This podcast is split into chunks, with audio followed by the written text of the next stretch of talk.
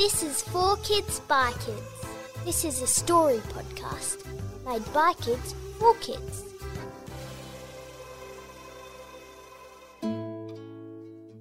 This story is written by William, age 10, from South Australia. It's called The Ant That Thought It Was a Lion. There once was an ant, and his name was Anthony. He was a fierce little ant. He loved doing ant things like crawling and crawling and, well, more crawling. There was one thing that was different about Anthony. See, Anthony thought he was a lion. I mean, he had four legs like a lion, big lion eyes, and a massive lion mane. Okay, so it wasn't a mane, it was a breadcrumb that got stuck on his face from one of his scavenger hunts. Now, Anthony the ant loved his friends, but they were always scared. Scared of humans with their big clodhoppers, scared of lizards with their long tongue thingamajiggies. Anthony's friends were scared of everything.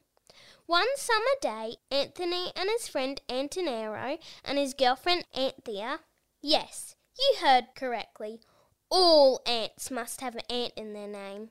It's an ant law, like Antonella, Anthe, Antone, Antoine. Okay, you get the idea. Anyway, back to the story, and the three went searching for food. It started raining. It wasn't just normal rain, it was big, old, fat rain. Now, for you and me, that's not worrying, but for ants, rain can be deadly. It started pelting down. Antonio screamed. Rain! We're all going to die! Anthea started to cry. And Anthony started to worry. Anthony was brave. He wasn't going to let some big old rain get him. He thought quickly. To his left, he saw a large leaf. He scurried over, dodging rain. He knew his friends couldn't help him. They were too frightened. So Anthony grabbed the leaf. He used all of his strength and lifted it above his head.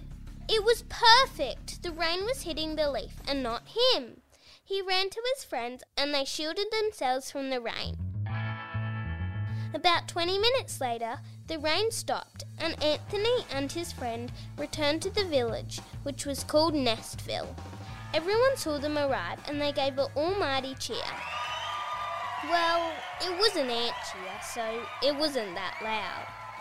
Anthony was declared the bravest ant in the village, and they called him Lion Ant. If you think he was just a little old ant, I'd be lying.